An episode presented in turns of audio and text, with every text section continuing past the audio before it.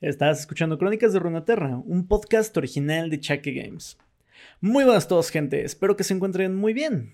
Y chicos, esta semana les traigo la historia de uno de los campeones que más fácil puedes llegar a odiar en el LoL.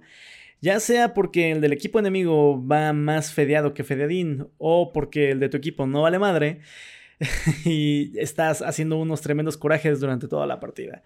Así que para que le puedas contar a tu amigo el Main Kane datos curiosos e inútiles sobre el personaje, te dejo esta semana con la historia introductoria de Kane. Espero que disfruten el episodio, chicos. Hasta luego. Kane. Noxiano de nacimiento, Shieda Kane y otros como él fueron reclutados como niños soldados. Una práctica cruel utilizada solo por los comandantes más retorcidos del imperio de Boram Darkwill.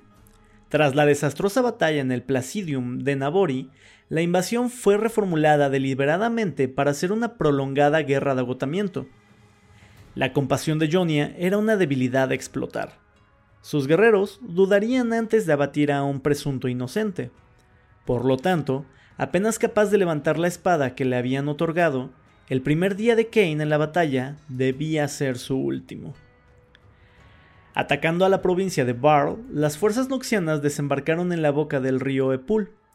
Kane y los demás conformaban una vanguardia renuente y se enfrentaban a bandadas desorganizadas de lugareños que defendían su hogar de los conocidos invasores. Mientras sus jóvenes compañeros eran abatidos o huían del campo de batalla, Kane no demostró temor. Dejó caer su pesada espada y recogió una hoz caída para enfrentarse a los sorprendidos Jonios, mientras los noxianos atacaban desde el costado.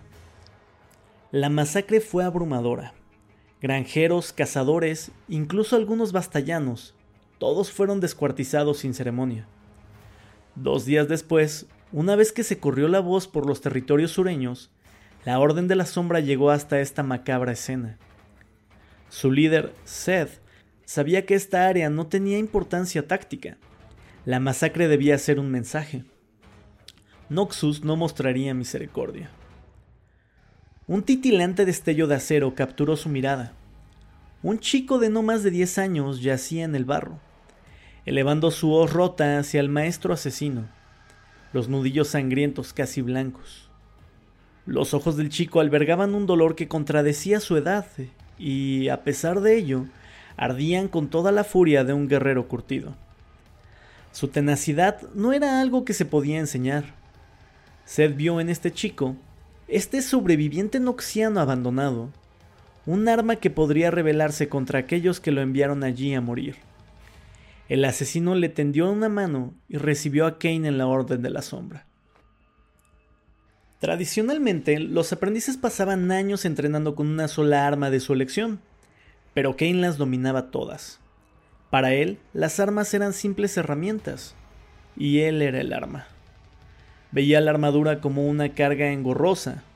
Prefería arroparse en las sombras y matar a sus enemigos con rapidez y sigilo. Estas ágiles ejecuciones infundieron miedo en los corazones de aquellos con la suficiente fortuna para ser perdonados.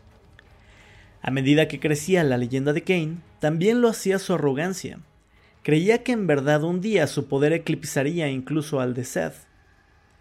Esta soberbia llevó a Kane a aceptar su última prueba, buscar un arma Darkin recientemente desenterrada en Noxus e impedir que fuera utilizada en contra de los defensores agotados de Jonia. Aceptó sin dudarlo y sin cuestionar por qué había sido escogido para esa tarea. En efecto, si bien cualquier otro aprendiz hubiera destruido la guadaña viva conocida como Rust, Kane la tomó para él. La corrupción se presentó en el momento en que sus dedos se cerraron alrededor del arma, y los unió en una lucha fatídica. Rust había esperado desde hacía mucho tiempo, el huésped perfecto, para reunirse con sus hermanos Darkin y arrasar el mundo. Pero Kane no sería fácil de dominar.